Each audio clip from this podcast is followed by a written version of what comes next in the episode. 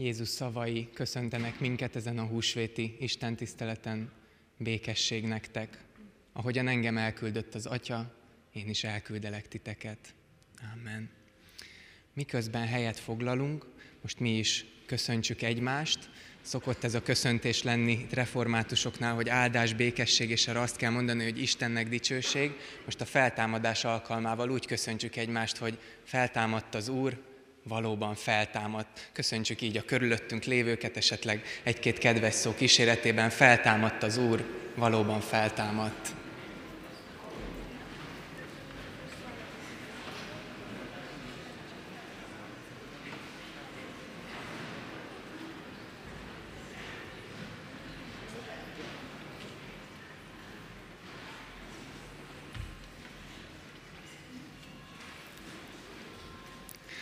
Nem csak húsvét van, hanem nagyon ritkán van ilyen, de most április 1 esik a húsvét, és egy ige jutott eszünkbe, hogy, hogy a zsidóknak botrány, a görögöknek bolondság, de nekünk Istennek az ereje, és így jöttünk most össze ünnepelni a feltámadást, ami lehet, hogy a világ szemében bolondság, nekünk azonban az a reményünk, hogy ezen a mai Isten tiszteleten is a feltámadott Jézussal fogunk találkozni, az ő közösségében lehetünk együtt, őt hallgatjuk az ige hirdetésben, ővele találkozunk az úrvacsorában, és az a reményünk, hogy ez az Isten tisztelet, ez minket is eltölt majd ennek az örömével és ennek az erejével, úgyhogy így ezzel a hittel és ezzel a reménnyel menjünk most és dicsérjük Istent. Az első énekünk pedig egy ilyen örömteli és vidám ének lesz, amit lehet, hogy sokan ismernek, és ezért arra buzdítok és hívok mindenkit, hogy énekeljük együtt ezt a tényleg vidám éneket, ami arról szól, hogy örülünk annak, hogy Jézus megváltott bennünket, hogy ő az ő vérével megtisztított bennünket a bűntől, úgyhogy így menjünk most Isten elé ezzel a dicsérettel.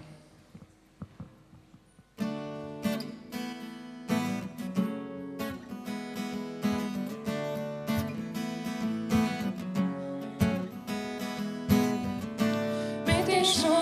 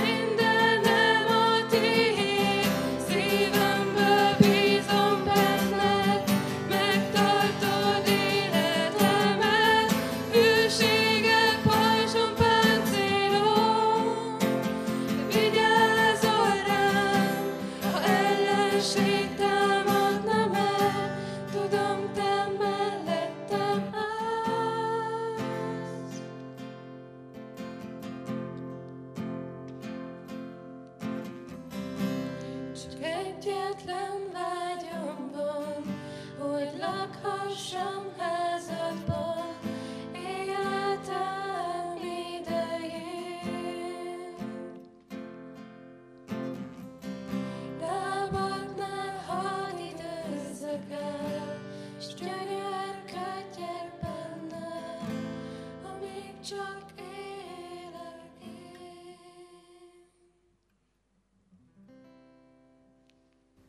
Az úrvacsorára készülve valljuk meg bűneinket imádságban. Hajtsuk meg a fejünket.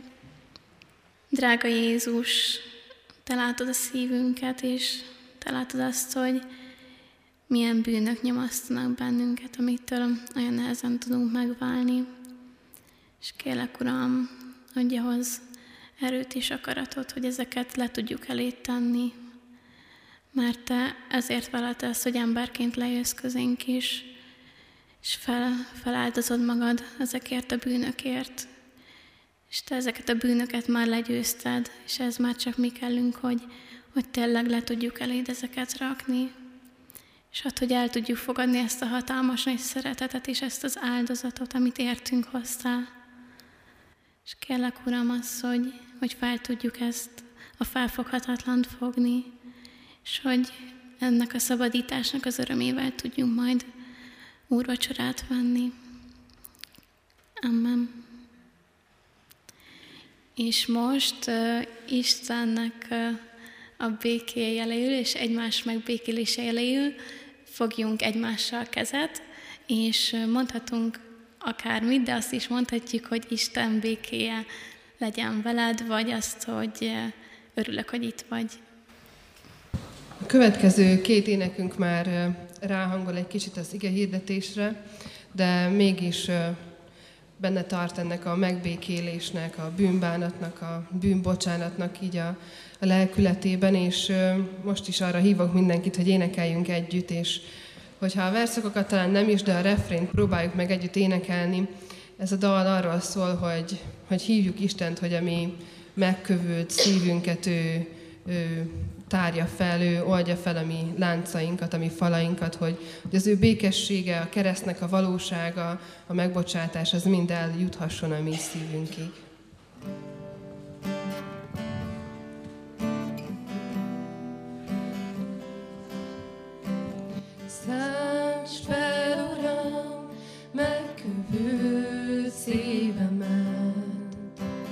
Égessen a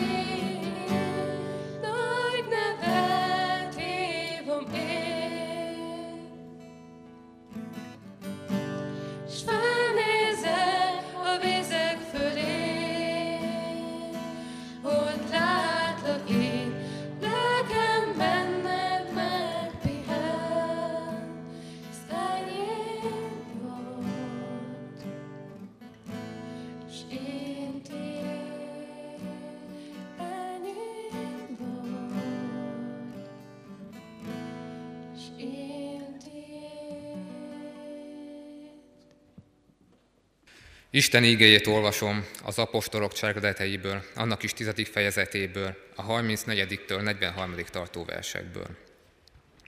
Erre Péter beszélni kezdett, és ezt mondta.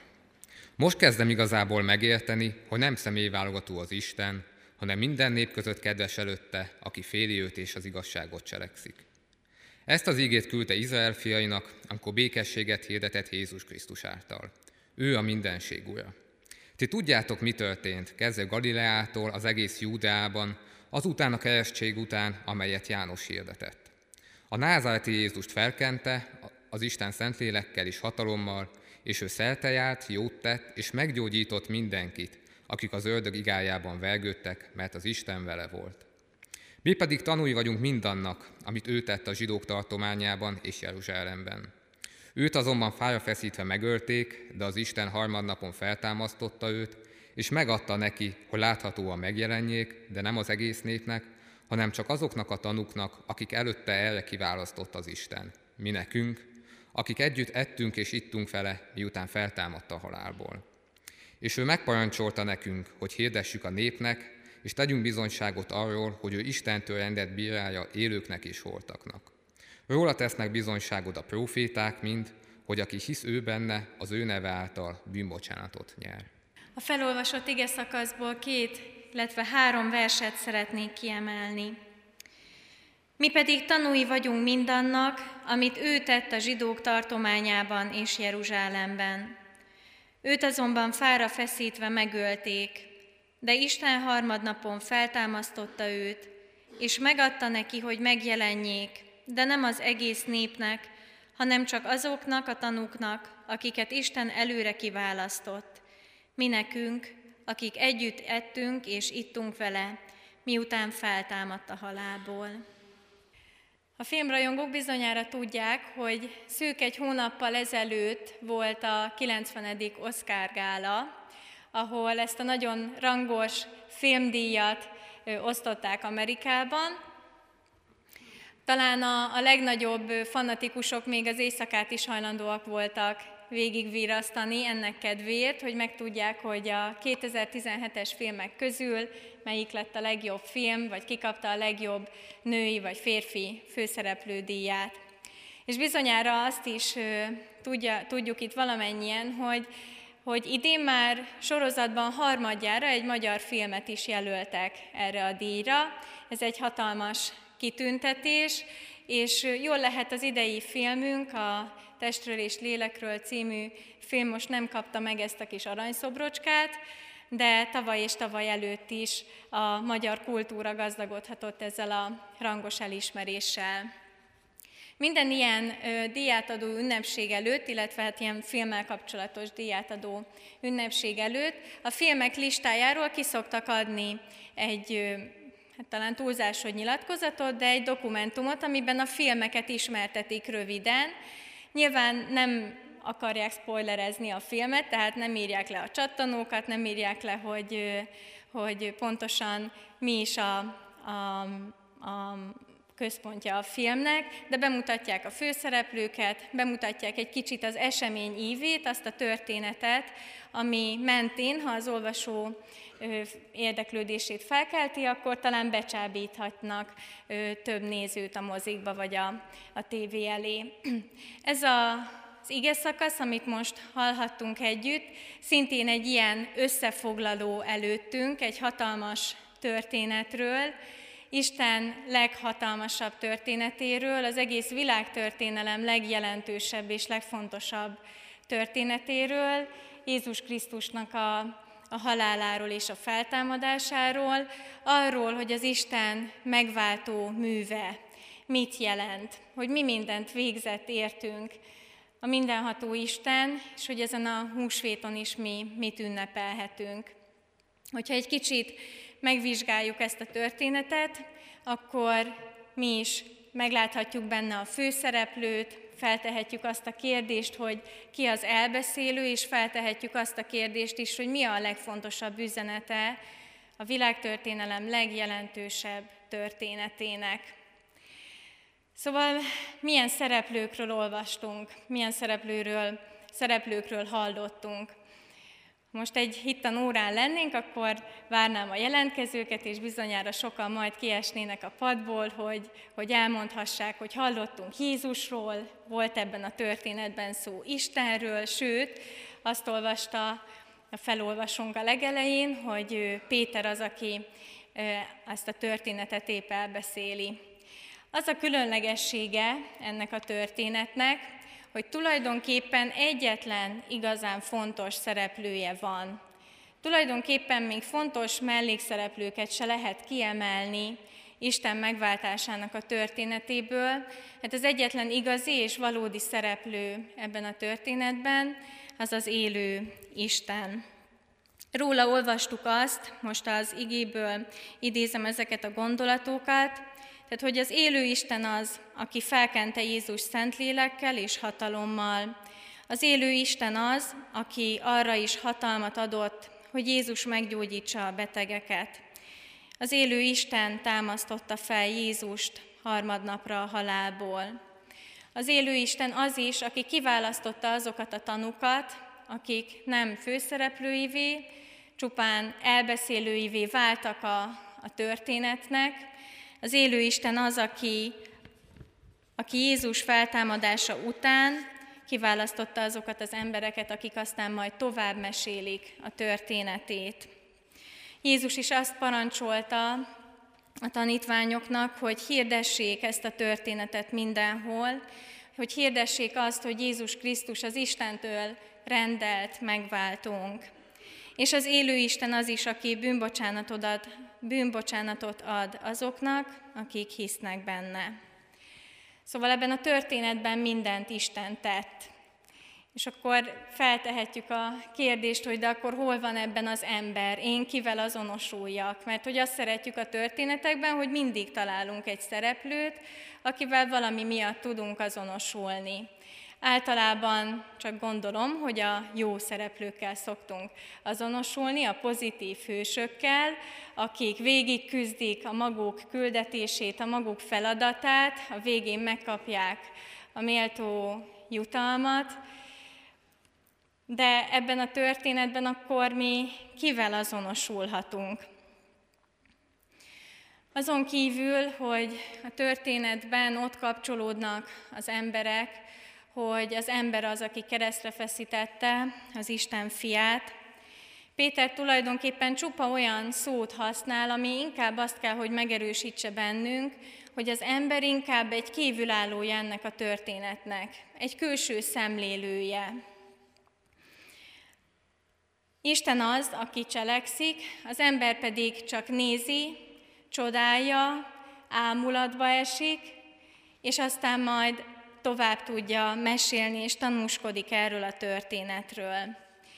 A filmes szakmában az ilyen szereplőket hívják statisztának. Ők azok, akik ott a háttérben néha elsétálnak, ha kell, ők alkotják a tömegjeleneteket, beszélgetnek valakivel, ücsörögnek egy padon, az autós üldözéses jelenetekben, az autópályán ők utaznak azokban az autókban, amiket lehet, hogy leelőz a főhős, de tulajdonképpen nincsen jelentősége annak, hogy, hogy kiül az autóban. Az embernek ebben a történetben statiszta szerep jutott, és ezt nem, nem degradálásként és nem egy negatív jelzőként kell használnunk és értenünk magunkra, hanem átélhetjük annak az örömét, hogy az Isten megváltásának a történetében nekünk az a feladatunk, hogy leüljünk, hátradőljünk, és csodáljuk azt, hogy az élő Isten milyen hatalmas dolgokat tett, értem, érted, a világ megváltásáért. Azt, hogy az élő Isten a hatalmát és minden erejét azért vetette ladba, hogy azok a kis mellékszereplők, a statiszták, akiket sokszor mi sem becsülünk sokra, ők örök életet és új üdvösséget nyerhessenek. A húsvétnek ez az egyik öröme, hogy van lehetőségünk az élő Isten hatalmas tetteire rácsodálkozni. Az emberek, a katonák, az asszonyok és a tanítványok, akik megjelennek a feltámadás történetében, tulajdonképpen semmi más nem tudnak tenni, szembe találkoznak a feltámadott Jézussal, és annyit tudnak tenni, hogy aztán tovább szaladjanak, és az asszonyok elmondják a tanítványoknak, hogy mi történt, a, a katonák elmondják a főpapoknak, hogy mi mindennek voltak tanúi, a tanítványok pedig aztán szerte a világon hirdessék, hogy az élő Isten milyen hatalmas tetteket vitt véghez. Húsvét ünnepén nem nekünk kell tehát nyüzsögnünk, húsvét ünnepén meg lehet pihenni Isten megváltó tettének az örömében, lehet csodálni az Isten fenségét és hatalmasságát, és lehet utána tenni plusz egy lépést, el lehet mondani ezt az örömhírt, ami egyébként nem csak húsvétkor a kiváltságunk, hanem mindenkor, hogy mi is aztán bizonyságtevő tanúi lehessünk ennek a hatalmas történetnek. Péterről érdemes néhány szót külön ejteni, ő az elbeszélője ennek a jelenlegi összefoglalónak, és azért érdekes az ő szerepe, mert Péter apostolt az evangéliumokból nem úgy ismerjük, mint aki szeretett kispadon ülni. Ő volt az általában, aki minden történetben először nyüzsgött, biztos, hogy hittanórán is ő esett volna ki majdnem a padból, hogy a jó feleleteket megadhassa. Amikor Jézus a vizen járt, akkor ő is azonnal vízre szállt, nyilván a mester hatalmában bízva.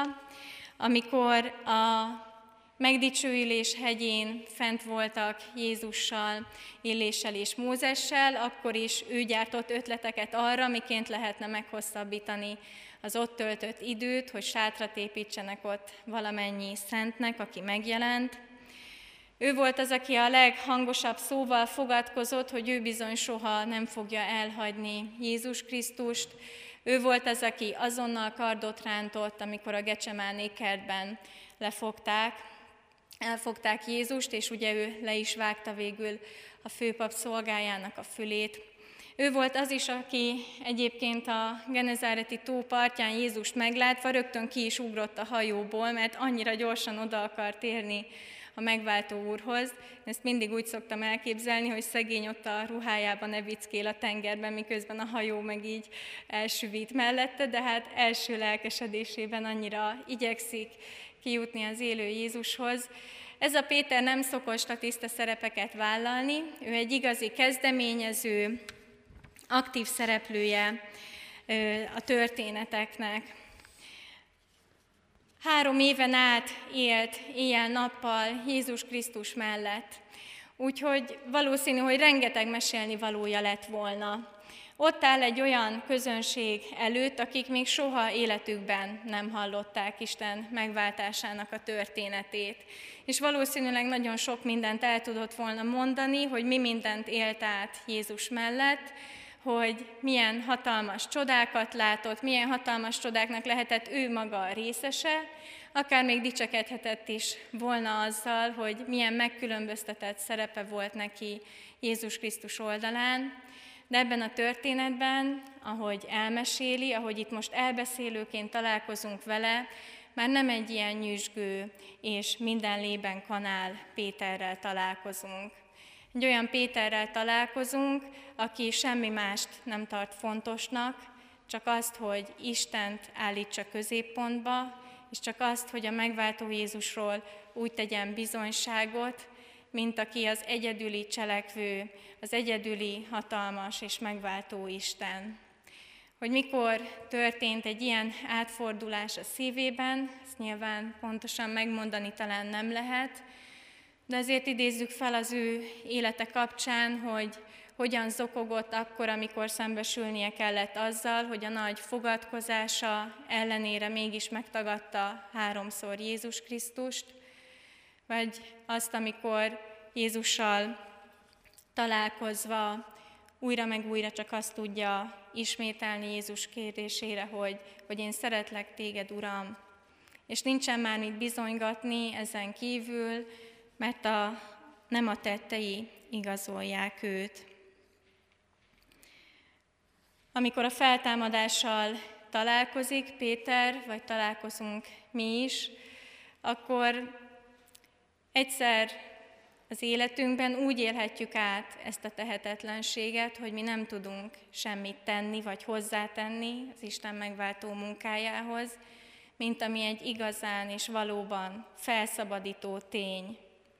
Sokszor ütközünk bele a saját korlátainkba és falainkba, hogy szeretnénk megoldani saját erőnkből, szeretnénk bizonygatni és szeretnénk bebizonyítani, de amikor a feltámadás csodája szembe jön velünk, akkor nincs mit bizonygatni, akkor el lehet engedni mindent, és akkor nem marad semmi más, csak az a fajta ámulat és az a fajta öröm, ami valamennyi tanú szívében maradt. Mi magunk is húsvétkor sok mindent állíthatunk az ünnep középpontjába, bizonyára találkoztunk akár már ma is, vagy holnap családjainkkal, leülünk terített asztal mellé, ünnepelünk, és azért vagyunk itt, mert nem a, a nyuszit ünnepeljük, hanem a feltámadott Jézus Krisztust. És gondolom, hogy, hogy egy ilyen ünnep, amikor végre elérkezik, akkor az ember sok mindent tervez azzal kapcsolatban, hogy hogyan tudja végre kiengedni a fáradt gőzt. Az is lehet, hogy a következő hetekben előre nézve semmi más pihenő pontot nem tudunk találni magunknak, csak végre ezt az ünnepet, és ezt szeretnénk a lehető legjobban kihasználni.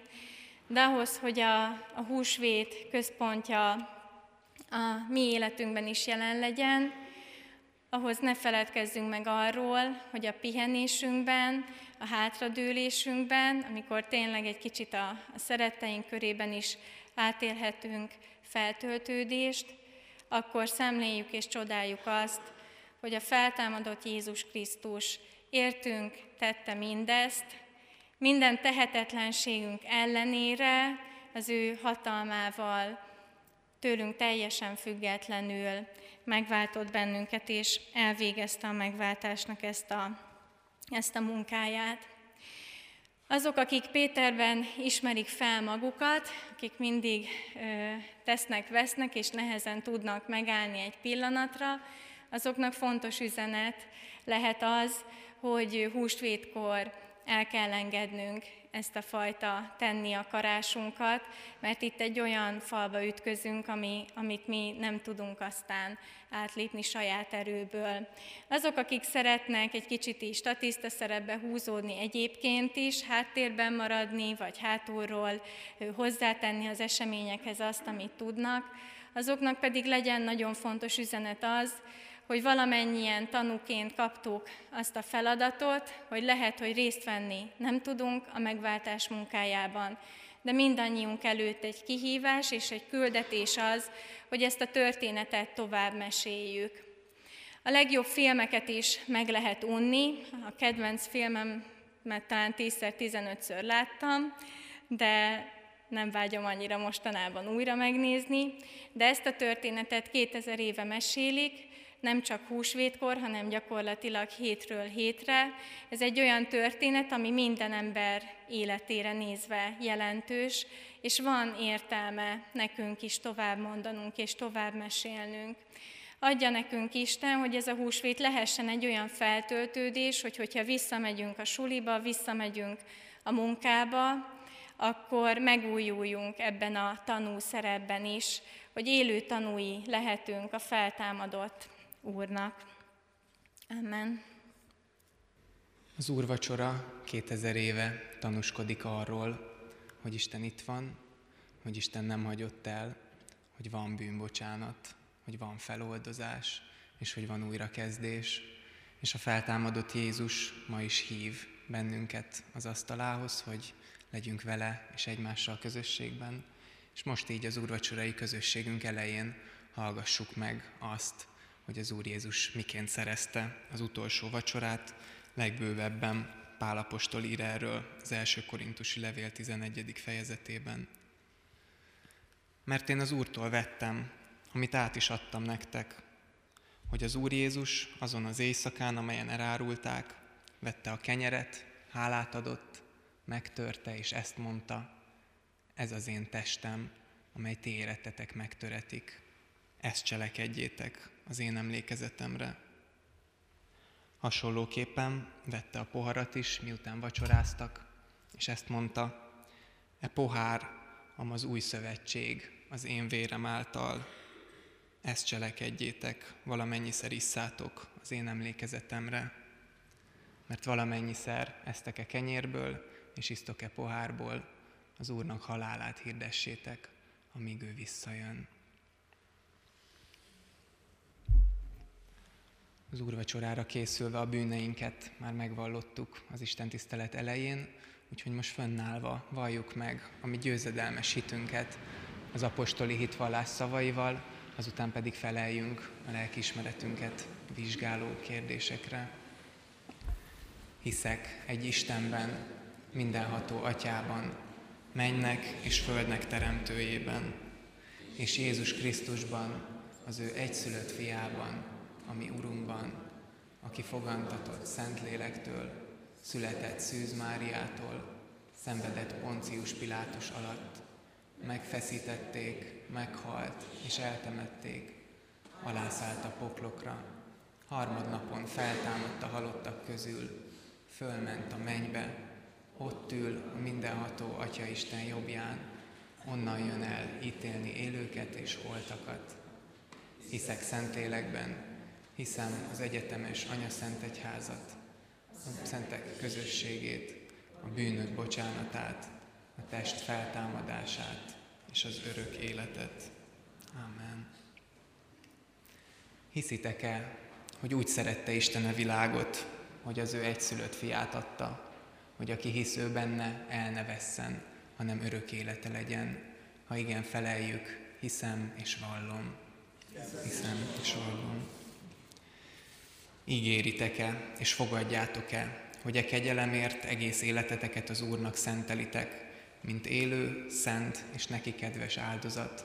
Ha igen, feleljük, ígérem és fogadom. Ígérem és fogadom. Minden kész, foglaljunk el a helyünket, és járuljunk az Úr asztalához, vegyünk részt Jézusnak a vendégségében, éljünk ezzel. Egy néhány technikai dolog, az úrvacsorát itt ebben a közösségben, most ez már hagyomány, mert egyszer már volt így, de az ifjúsági istentiszteleten félkörben vesszük, tehát kérem, hogy egyszer egy 15-20 ember, ahányan így elférnek, jöjjünk ki, kezdve innen, azután az a rész, és aztán végül innen, és úgy vesszük majd az úrvacsorát, hogy két oldalról indulva először a kenyeret vesszük, ezzel, hogyha lehet, akkor várjuk meg egymást, utána pedig a poharat vesszük majd, a végén pedig még maradjunk itt egy áldásra. Hogyha valaki szeretne, nem, illetve valaki nem szeretne alkohollal érni az úrvacsora során, akkor jelezzem, hogy a kék szalagos pohárból kér inni szőlőlevet, és a gyermekeket is szeretettel várjuk az úrvacsorai közösségbe.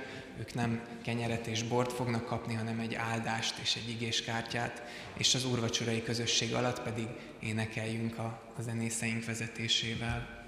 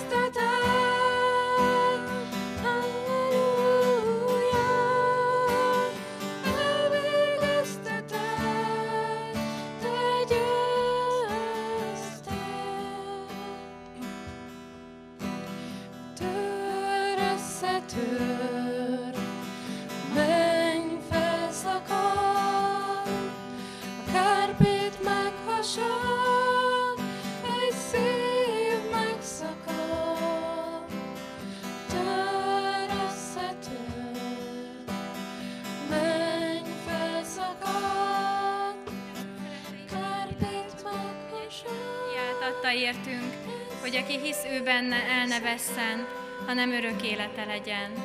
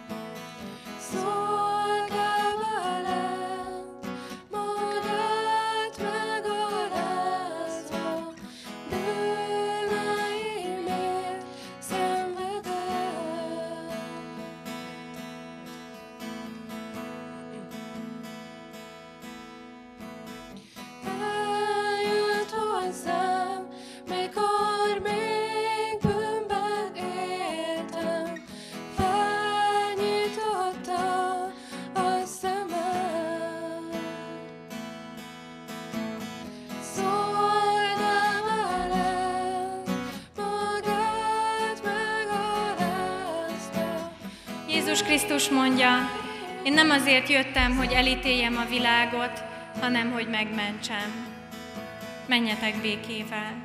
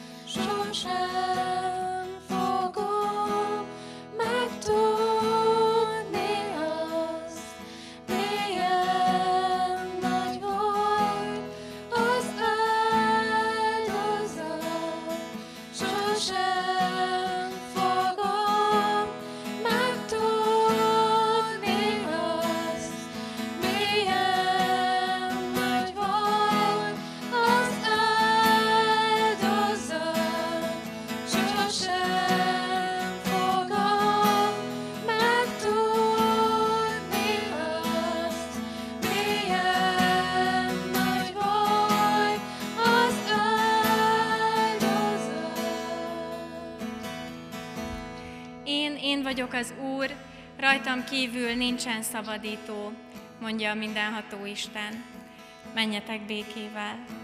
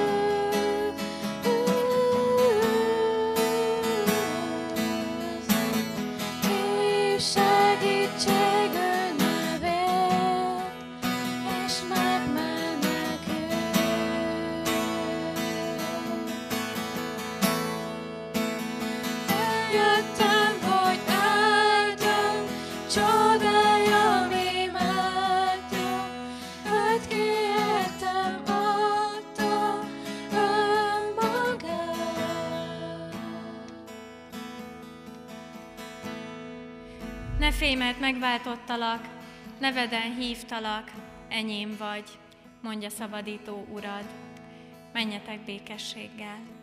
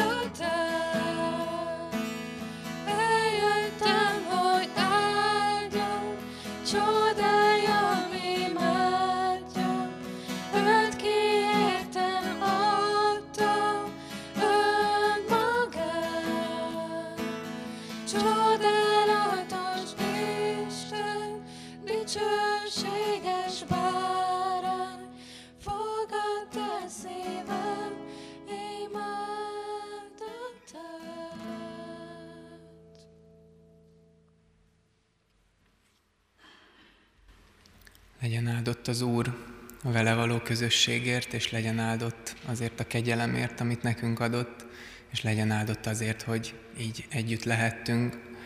És valóban, ahogy az ige hirdetésben is hangzott, a megváltás művében abban csak statiszták lehetünk, nem tudunk semmit ahhoz hozzátenni, nem tudunk semmit ahhoz tenni, hogy Isten nekünk megbocsásson, hogy Isten minket jobban szeressen.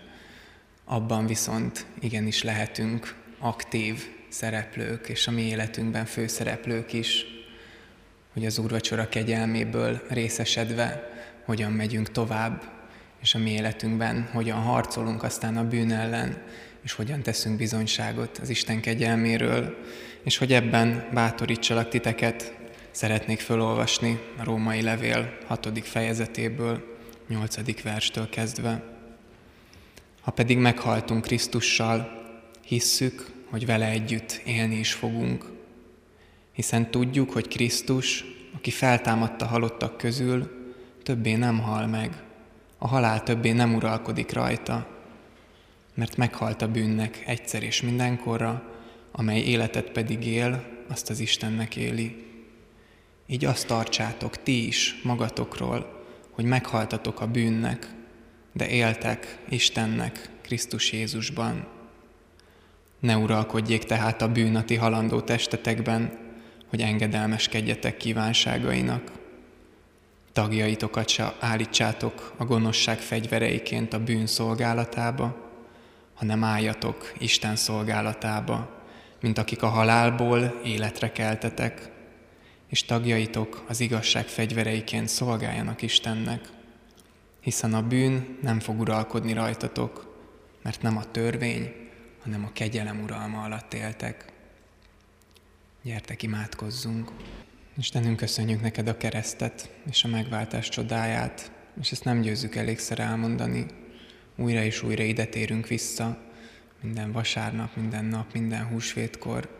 Köszönjük neked ezt a kegyelmet, és köszönjük neked az úrvacsorát, amivel ezt egészen személyessé teszed, hogy igen, nekünk is, értünk is meghaltál, a te tested értünk is megtört, és a te véred minket is megtisztít minden bűntől.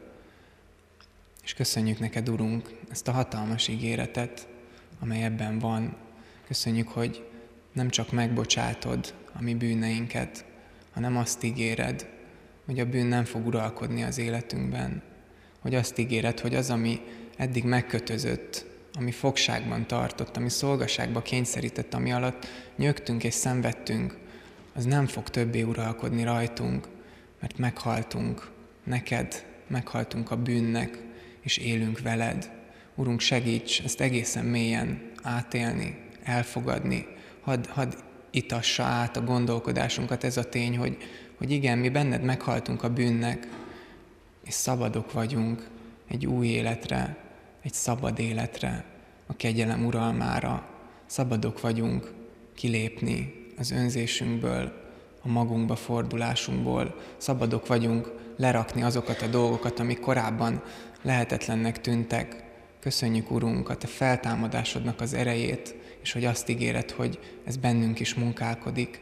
Kérünk, hogy legyen így, tedd ezt a mi életünkben nap mint nap, hogy valóban minden tagunk, minden szavunk, minden cselekedetünk, minden gondolatunk az igazság fegyvereiként neked szolgáljon.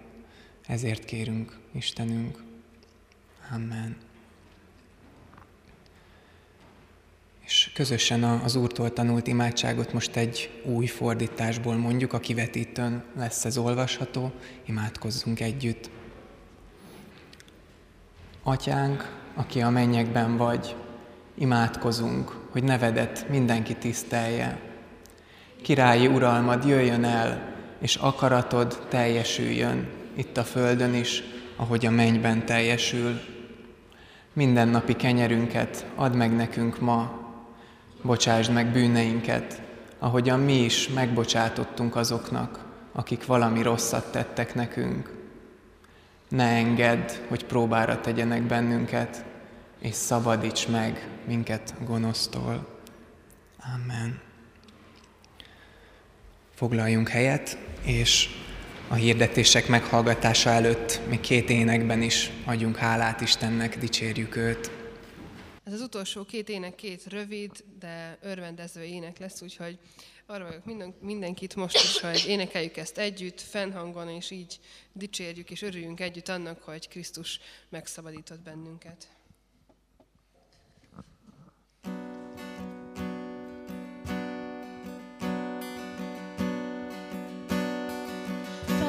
that I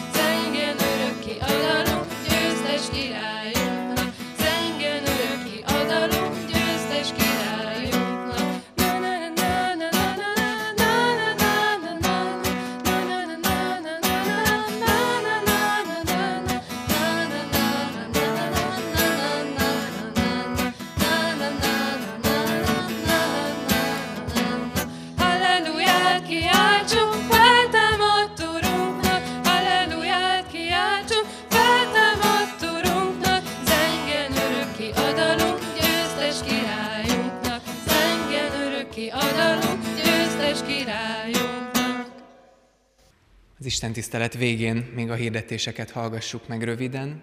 Gyülekezetünk hírei a kiáratoknál található kis papírokon megtalálhatók. Csupán egy néhány, főleg az ifjúságot érintő dolgot szeretnék kiemelni közülük. Az egyik, hogy ez nem ifjúságot érintő, az egyik, hogy holnap is húsvét van, húsvét hétfő, és ugyanígy 9-kor, 11-kor, 18 órakor úrvacsorás istentiszteleteket tartunk itt, a templomban és, és, és város szerte. Jövő héten szombaton lesz a Karzat nevű ifjúsági istentisztelet, azért hívják Karzatnak, mert valóban a templom karzatján van, ez egy kisebb körben lévő, ilyen családiasabb, szintén ifjúsági énekek, de egy kicsit valahogy az elcsendesedést segíti. Ennek a címe most az, hogy célra tarts, és erről fog szólni az áhítat, az ige, hogy, hogy merre is, mi a, mi a célja az életünknek, hova, hova tartunk. Még egy ifjúsági programra szeretném a figyelmet felhívni, hogy májusban lesz a Refisznek egy tavaszi zsongás névre keresztelt. Ez eredetileg tavaly még focikupa volt, most szerették szerették volna, szerettük volna a refisszel úgy kibővíteni, hogy a lányok is találjanak megfelelő elfoglaltságot, és azok is, akik nem szeretnek focizni. Erre szeretnénk menni az ifivel, már többen jelentkeztek, remélem, hogy egy, de remélem, hogy akár, lehet, hogy egy, de remélem, hogy akár két csapatot is tudunk indítani, hogyha valaki szeretne erre jönni, akkor az jelentkezzen nálam, vagy bármelyik ifi vezetőnél és itt szeretnénk sok szeretettel köszönteni azokat is, akik talán először vannak most itt, örülünk, hogy részt vettetek velünk az ifjúsági istentiszteleten, és szeretettel hívunk titeket a hétközben tartandó ifjú alkalmakra, ezeknek a részletei megvannak a lapokon, és arra is, hogyha szeretnétek be- bekapcsolódni egy ifi közösségbe, vagy egy kicsit részévé válni a gyülekezet ifi közösségének, akkor bátorítunk, hogy most itt az istentisztelet után is előre lehet jönni, egy gyors bemutatkozásra, hogy, hogy, hogy ki vagy vagy te, és hogy, hogy, hogy, hogy hadd köszöntsünk így együtt, hogyha esetleg van olyan dolog, amiről szívesen beszélgetnél, vagy, vagy amiért örülnél, hogyha imádkozna, érted valaki, akkor is várunk így előre. És azokat is, akik régebb óta vannak, ugyanígy biztatjuk, hogyha nem sietnek haza, akkor lehet még itt kicsit maradni, előre jönni, beszélgetni. Isten legyen, és maradjunk a mi életünkben is az Úr, és legyen a mi gyülekezetünknek is az őriző pásztora. Így kívánunk áldott húsvéti, további áldott húsvéti ünnepeket, és Isten áldását fennállva vegyük.